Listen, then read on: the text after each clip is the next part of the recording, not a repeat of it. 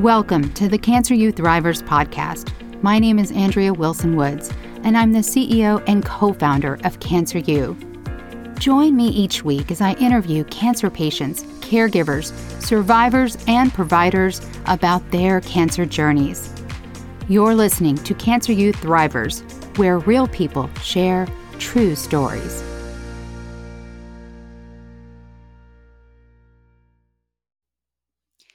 Dr. Kumar Vasudevan is a neurosurgeon practicing in Atlanta. He has a special interest in treating patients with brain tumors. He was inspired by his grandmother's neurosurgeon, who performed a life saving operation for a glioblastoma for free and aspires to bring the same devotion and care to his patients. Kumar, thank you so much for coming on today. Thank you, Andrea. It's a pleasure to be with you. I would love to go back and hear more about this story with your grandmother.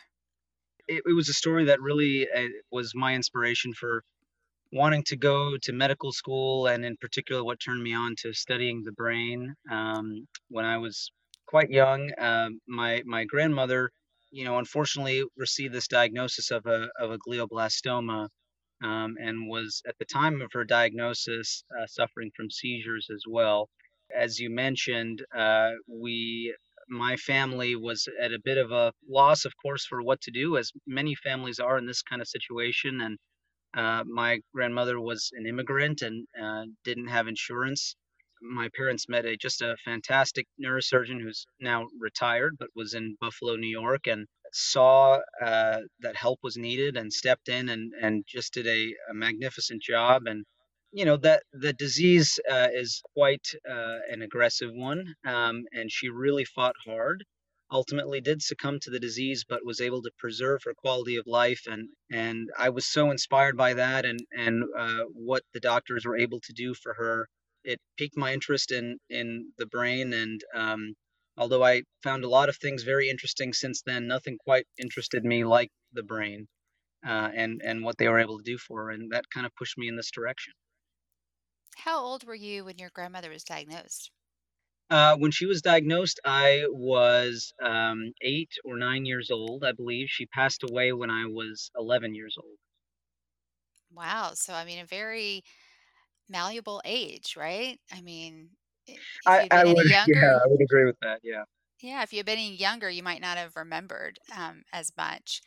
Can you talk to me a little bit about glioblastoma? Because the people I know who have been diagnosed with it uh, tend to be over the age of 55, but but I don't know if that's common or not. So can you just tell us a little bit more about the disease itself? Sure. Glioblastoma is uh, is a disease uh, that we call a primary brain tumor, which is a brain tumor that originates from the brain tissue itself. In the case of glioblastoma, we think it appears from the uh, arises from the uh, cells that support the neurons, which are the firing electrical cells within the brain. And it's a, a tumor that we classically see, as you said, in folks who are around 50 or 60 years old uh, although uh, that can vary. We've seen it in folks who are younger and folks who are older as well. But uh, it is uh, a tumor that we have been fighting as neurosurgeons for as long as our field has been uh, existent. Um, and struggling to uh, make some progress, however slowly, against what is a very uh, aggressive disease. And we have come a very long way in our understanding of how the disease behaves and what we can do to slow down the progression of the disease. And we continue the fight every day. How is it usually diagnosed? Does the patient have symptoms or is it found accidentally? Many of a number of different things. I've seen patients who uh, present for uh, any other reason to their physician. They have headaches that have gone unexplained. Uh, they have subtle symptoms that they and their families notice difficulty with their memory or with their speech or with moving one part of their body versus another. And that leads to getting a scan uh, of the head, which leads to this diagnosis. Other folks uh, may have very obvious and very scary symptoms like uh, seizures or stroke like symptoms that cause them to seek medical attention. One of the very tough things about this diagnosis is it happens in folks many times who are otherwise healthy and just uh, didn't think that uh, something like this could be going on. They thought it was a, a small problem that needed to be checked up on, and they end up with quite a dramatic diagnosis. So, when a patient comes to you, your specialist, and are they typically referred to you? And what is that first appointment like for patients? So my the first appointment uh, with me for patients who who have this suspected diagnosis of a glioblastoma is very much an information gathering session. Uh, I am almost always the first physician that they see for this problem because the first step in the treatment of this problem is typically surgery. Uh, and so um, I spend a long time explaining what the possibilities are. I show my patients uh, all of their imaging in, in detail and go over with them and tell them what I see and what I'm paying attention to uh, to try to help them wrap their heads around uh, what I think has been talked, usually has been talked to them so far in very abstract terms and uh, and then it becomes about preparing them for the process that is to come, which is to say there are going to be some uh, major events in your life happening fairly quickly, be it a surgery, be it meeting many many different doctors of different specialties, being radiotherapy, any of a number of different things. And my goal is not to say we need to act uh, yesterday. It is to say we have things that we need to do, we have homework that we need to do, and here is what your journey is going to look like. And we're going to learn things together about this tumor and what it's going to take to fight it every step along the way. Um, so I really tried to make uh, that first visit an introduction into what the rest of their care is going to be like. Wow, it, it sounds like you do a very thorough job. I know you mentioned before I hit record um, something about new therapies. So I would love for you to sort of talk about what you mean by that. I mean, are there exciting new developments in the research of glioblastoma?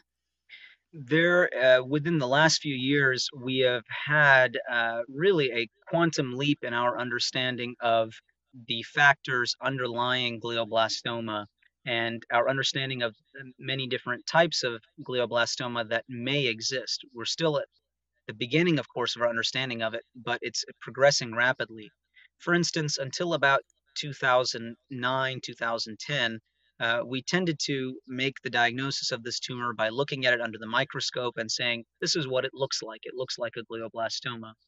Since around that time, we have begun to understand that each of these tumors has a particular genetic signature and molecular signature that we can now understand and use that to help predict if it might respond to one type of chemotherapy versus another, if it might respond to one type of radiation versus another, how quickly it, we might expect it to uh, rear its ugly head again, and therefore how carefully we need to watch for it. And so, uh, while we are still learning how to best attack the disease with the tools that we have, uh, these this understanding of how the tumor behaves and the different subclasses that exist of this tumor is really going to revolutionize in the years to come what we're able to do for patients. In particular, on the horizon are uh, potentially targeted medications for the specific molecular or genetic abnormalities in an individual patient's tumor. That is not very far off. That sounds like a lot of work that's being done in other solid tumors. Would that be accurate to say? I would say that's definitely accurate. Uh, any, I think, buddy who works in oncology will tell you about the uh, tremendous advances that have been made in lung cancer, breast cancer, melanoma, uh, and you may have uh, talked to other folks who who have been able to to talk about that. Uh, but really, um, we are, I would say, still catching up to many of those fields in glioblastoma care. Uh, but you're absolutely right to say that that sort of logic hopefully will carry through to our field as well. And you mentioned subtypes. So, how many subtypes do you know of as of today? And does it, you know, reside or start in a certain part of the brain, or can it um, show up anywhere? Glioblastoma as a tumor can show up really anywhere within the brain, except we tend to not see it in, for instance, the back part of the brain. But anywhere in the fore uh, brain area, uh, the part of the brain that contributes to your speech, your motor function, your sensory function, any of those can potentially become involved by the tumor. To answer your question about the number of different subtypes, we now understand on the basis of a couple different mutations. For instance, one is called an IDH mutation, um, that whether or not a certain tumor uh, possesses that mutation uh, predicts how well uh, we might expect it to respond to some of the chemotherapies that we do. There are other genetic abnormalities in particular that we that we look at, and the specific signature mixing and matching those uh, abnormalities or or genetic uh, information uh, can help us to stratify how we treat the disease. So uh, it's not that there are, you know, within glioblast- glioblastoma type A, B, C. It is an evolving understanding of how these individual mutations play into our care. Wow, interesting. When glioblastoma is diagnosed, is it typically early stage? Is it later stage? You know, depending on the cancer, um, liver cancer, for example, where I have the most experience as an advocate, is often diagnosed in later stages. Um, what is the situation for glioblastoma? I would say that it varies quite a bit. Uh, I like to say about the brain that it's like real estate. You know, what matters is location, location, location. Uh, and depending on I should laugh, but that is so funny. uh, and it really is, you know, th- there can be uh, uh, there can be tumors that hide out in a particular spot in the brain Mm, because in that particular location, it's less likely to cause symptoms, and we don't see those patients in, until those tumors have grown quite a bit to where they might cause symptoms. And the converse is also true that there are places within the brain that are uh, the the information that is traveling there is very very dense and so even a very small tumor can cause quite dramatic symptoms mm. uh, that uh, cause these tumors to become uh, discovered early. Uh, so I would say that it really varies depending on where this particular tumor decides to to show up. That makes perfect sense. Um, I want to ask you about genetics I, because I think there's this myth that people just assume that cancer is genetic or just like a lot of things, it runs in my family. Is there any type of glioblastoma or any other type of brain cancer that has any genetic component to it? So uh, there are certain types of brain tumors that are associated with genetic syndromes um, that are quite quite rare, quite, uh, frankly. Um, and there are some tumors that we are beginning to understand may be more common that run in families, but we haven't discovered a specific syndrome attached to them. But I will say for glioblastoma, there are a very, very, very small percentage of cases that are associated with familial syndromes in which every single member of a family may have uh, a brain tumor of some kind. But the vast majority, the vast majority of glioblastoma cases are uh, in, in patients who do not have a family history, do not have anything that we have been able to identify as a risk factor for developing this disease. It is simply random and that is true for the uh, the vast majority of patients uh, that that develop this disease. Do you think that's hard for people? That it's random? Uh, such a such a great question, and and reads my mind perfectly in the sense that uh, when I when I meet these folks, uh, the the one thing that without fail is said at every initial consultation is, "How could this happen?" because they're otherwise uh, very healthy people at, at, at, this particular stage in their life when the disease uh, pops up. Um, you know, they tend to have uh, children who are teenagers or uh, starting to have uh, grandchildren of their own, and they're they're looking forward to getting started with that stage of their life and feeling good about it. That is very very tough for patients to say the very least, um, because it hits them like a ton of bricks. Yeah, I bet. What has been your worst moment as a physician doing this work? I'll say the worst moment uh, is also the hardest moment as as a physician, which is uh, when to stop, when to understand when you are no longer doing something for a patient and you're just doing something to a patient. I think that's a very fine uh, distinction that my mentors in neurosurgery have always uh, impressed upon me.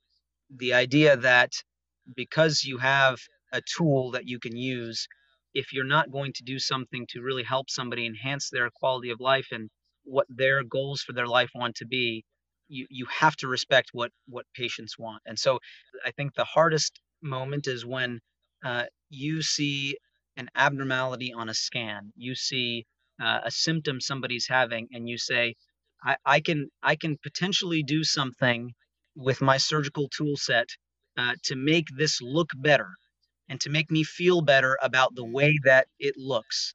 When you talk to your patient and they say, This is not something that I want for my life, for my family, even the goals that I want to achieve for myself, to come to that realization with your patient and say, okay, I understand this is what we need to do, is very difficult when you've been told your entire training to go, go, go, help, help, help, and try to cure this thing.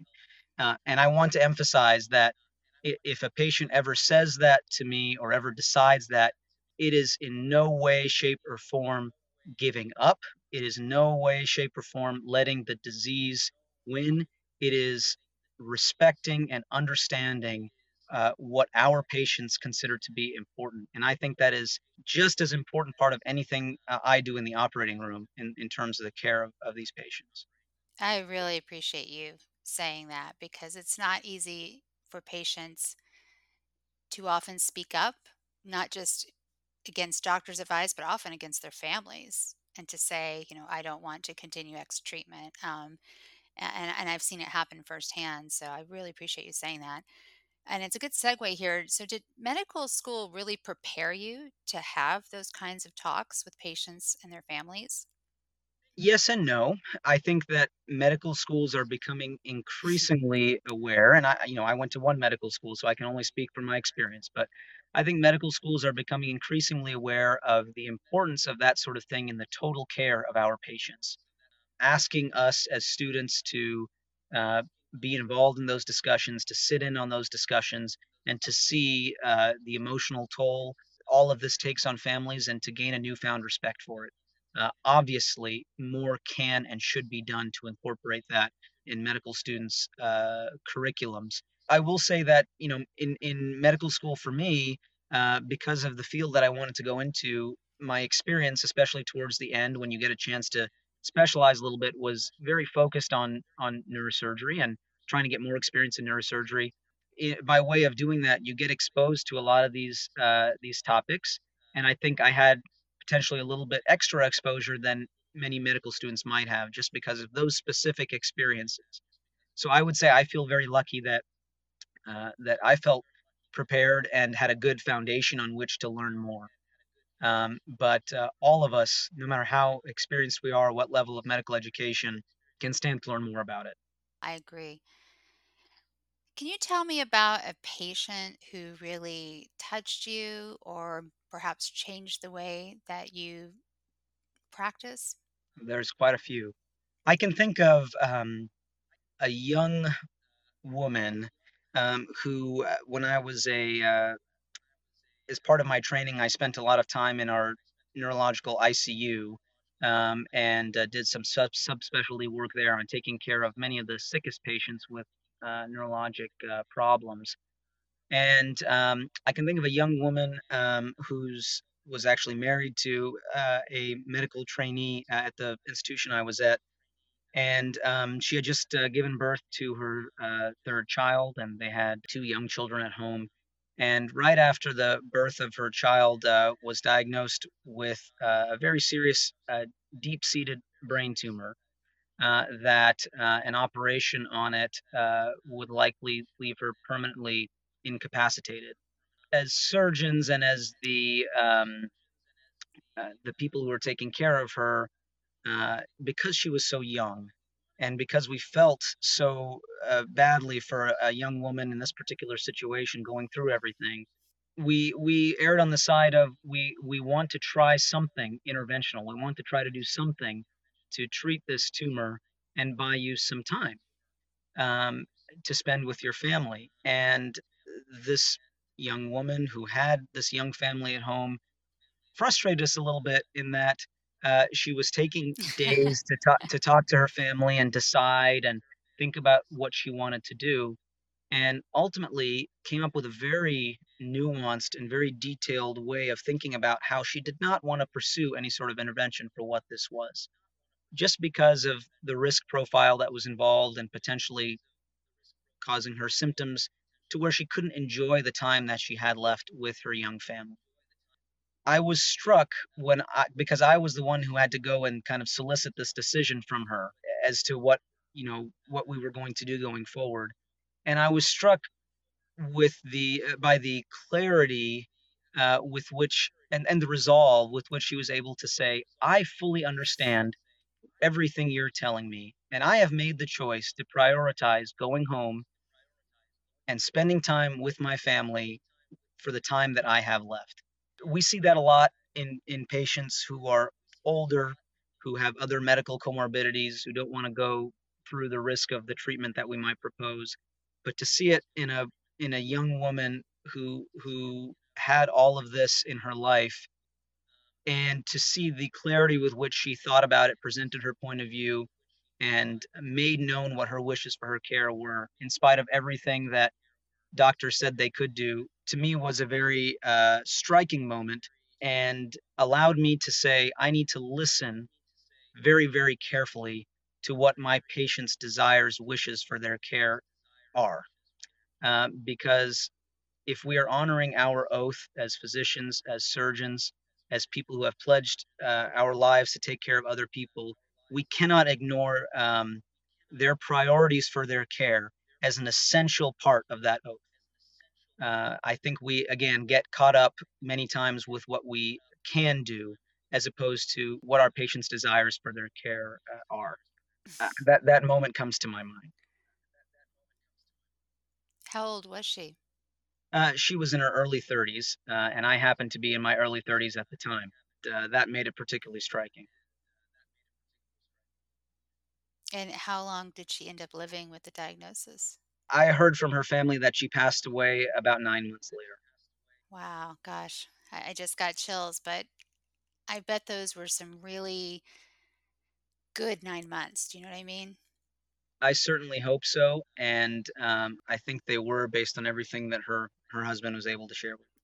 That's a great story. Um, sad, but but just a, a great story of, of really listening to what the patient wanted. Of course, it's sad for for the outcome, but I, I am very happy for her for the exact reason that you said, uh, which is that we were able to give her what she wanted uh, at that point in her life, which is the only thing that we can do. What is the one thing, Kumar, you wish you had known at the beginning of your journey as a physician in, in this in this field, in this specialty? I think when I started this journey, I was uh, I had the understanding of the medical profession that I, I think uh, many people uh, many people who are starting their journeys do, which is that there's a lot to learn. Um, there's a lot of tests. There's a lot of homework. There's a lot of time spent in front of a book. I was prepared for that, but I wish I knew that that is not the difficult part of this job. Many many people can and do uh, have the desire to put in the work to to make it happen I think I wish I knew that the hardest part of this job was to make what's in those books work for the patient that's in front of you uh, in a way that, again, honors their wishes, honors the social situation that they're in, honors the family support that they have. That is the art. That's that stuff. Uh, you know cannot be taught in your medical school cannot be taught in your residency it is taught by struggling struggling alongside your patients and i by in no way shape or form want to imply that uh, what i am doing is uh, is in any way comparable to what my patients go through. They they struggle and inspire us every single day uh, with what they um, what they face but struggling alongside the patient to to take the knowledge that i have of, of what we ideally would like to do uh, and making it work for the patient that's sitting in front of me uh, is by far uh, the most difficult, but also the most rewarding part of my job. Uh, I wish I knew that that that would be more fulfilling than than anything I could learn about brain tumors or about neurosurgery. Oh, I love that. I love it. And I love that you use the word art because I feel like if you are a clinician who sees patients as opposed to someone who only does research, that there is the science of being a doctor and knowing what, you know, how to diagnose someone and what medicine to give and what to do. But there really is an art to actually working with the patient and having that relationship with your patient and understanding that every patient is different, even if they have the same diagnosis, that no two people are the same. That's Um, very and I said. think that's what separates the thank you, thank you. I think that's what separates the okay doctors from the really great doctors. So I'm so curious to ask you this question as a doctor. If you could only do one thing to improve healthcare in the US, what would it be and why? I would make it easier for um, doctors and patients to communicate with each other, whether that is through some sort of centralized platform, whether that is through uh, social media or other technology tools. There is so much care happening within our system. We have such great ways of taking care of patients, but the devil is in the details. The the important things that we need to understand and miss what medications are my patients taking? Who last changed the dosage? What was the effect of that change of dosage? What procedure did they last have? Which doctor is looking after them for this? Which doctor made the suggestion that this might be the diagnosis? What tests have already been run so I don't have to repeat those tests and save my patients time, money, energy? Those sorts of things, uh, while very simple, I think would enhance patient care tremendously, would save doctors time and heartache, would save, more importantly, patients time, energy, and heartache. I feel many, many patients do such an excellent job of advocating for themselves and making sure that their doctors are talking to each other and know those details. But just as many patients are left a little bit by the wayside because those details fall away from the forefront to the point where um, doctors and clinicians who are trying to do their very best don't see the all, all the information that they need to because it's lost out there in the ether. Okay, I love that. And that leads me to an additional question. So, what is your opinion about EHRs? How long do you have? Uh, they are tremendously important. I think they have uh, changed patient care a lot. But I think that uh, many doctors, I think, will tell you the same thing, which is that they have evolved for uh, ease of billing and ease of making sure that the things that we do uh, get compensated, which of course is very important. But I think that their uh, development has been skewed in that direction as opposed to what clinicians need to do to actually take care of patients. If you haven't spoken to many clinicians uh, already, then as you do, I'm sure you will hear about the endless amount of time that we spent checking boxes, filling out things that do not change the way in which we think about patients or communicate with patients or other providers, uh, but are simply to fulfill an arbitrary requirement on the behalf of, uh, of an EHR. I think the intention of everybody involved in the creation of these systems is good. Uh, but I think uh, more input uh, needs to be taken from clinicians and more focus needs to be made on the patient care side of things with with all of these systems. That'll that'll be me capping my comments. Tell you what frustrates me as a patient and also as an advocate. I have had many situations where the doctor I'm seeing in front of me, it's usually a specialist, and they can't see a test that I recently had, even though it's in the same network, the same building, the office is one floor up, and because they use a different EHR system, they can't see it. And I can't count how many times I've had to pull up something on my phone and say, Here, here you go. Or I've gotten better about making sure my primary care doctor gets everything, but the rest of them, they don't communicate with each other. And I don't understand mm. how that's possible in the same network, same insurance, same building. I, I don't get it. So, as a patient, I find it extremely frustrating. Uh, and your, I'm sure your doctors find it uh, just as frustrating. Yeah, yeah. I, I'm just loving this conversation. Are you ready for the Thriver rapid fire questions? Please. All right, here we go. Beach, desert, or mountains? Uh, mountains with my family. Beach Boys, Beatles, or Rolling Stones? Oh wow. Uh, I'll say the Beach Boys just because I've probably heard it more often with my friends and family. What is one word that best describes you? Driven. Before you die, what is the last song you want to hear? Oh, that's wow. Th- This one trips people up.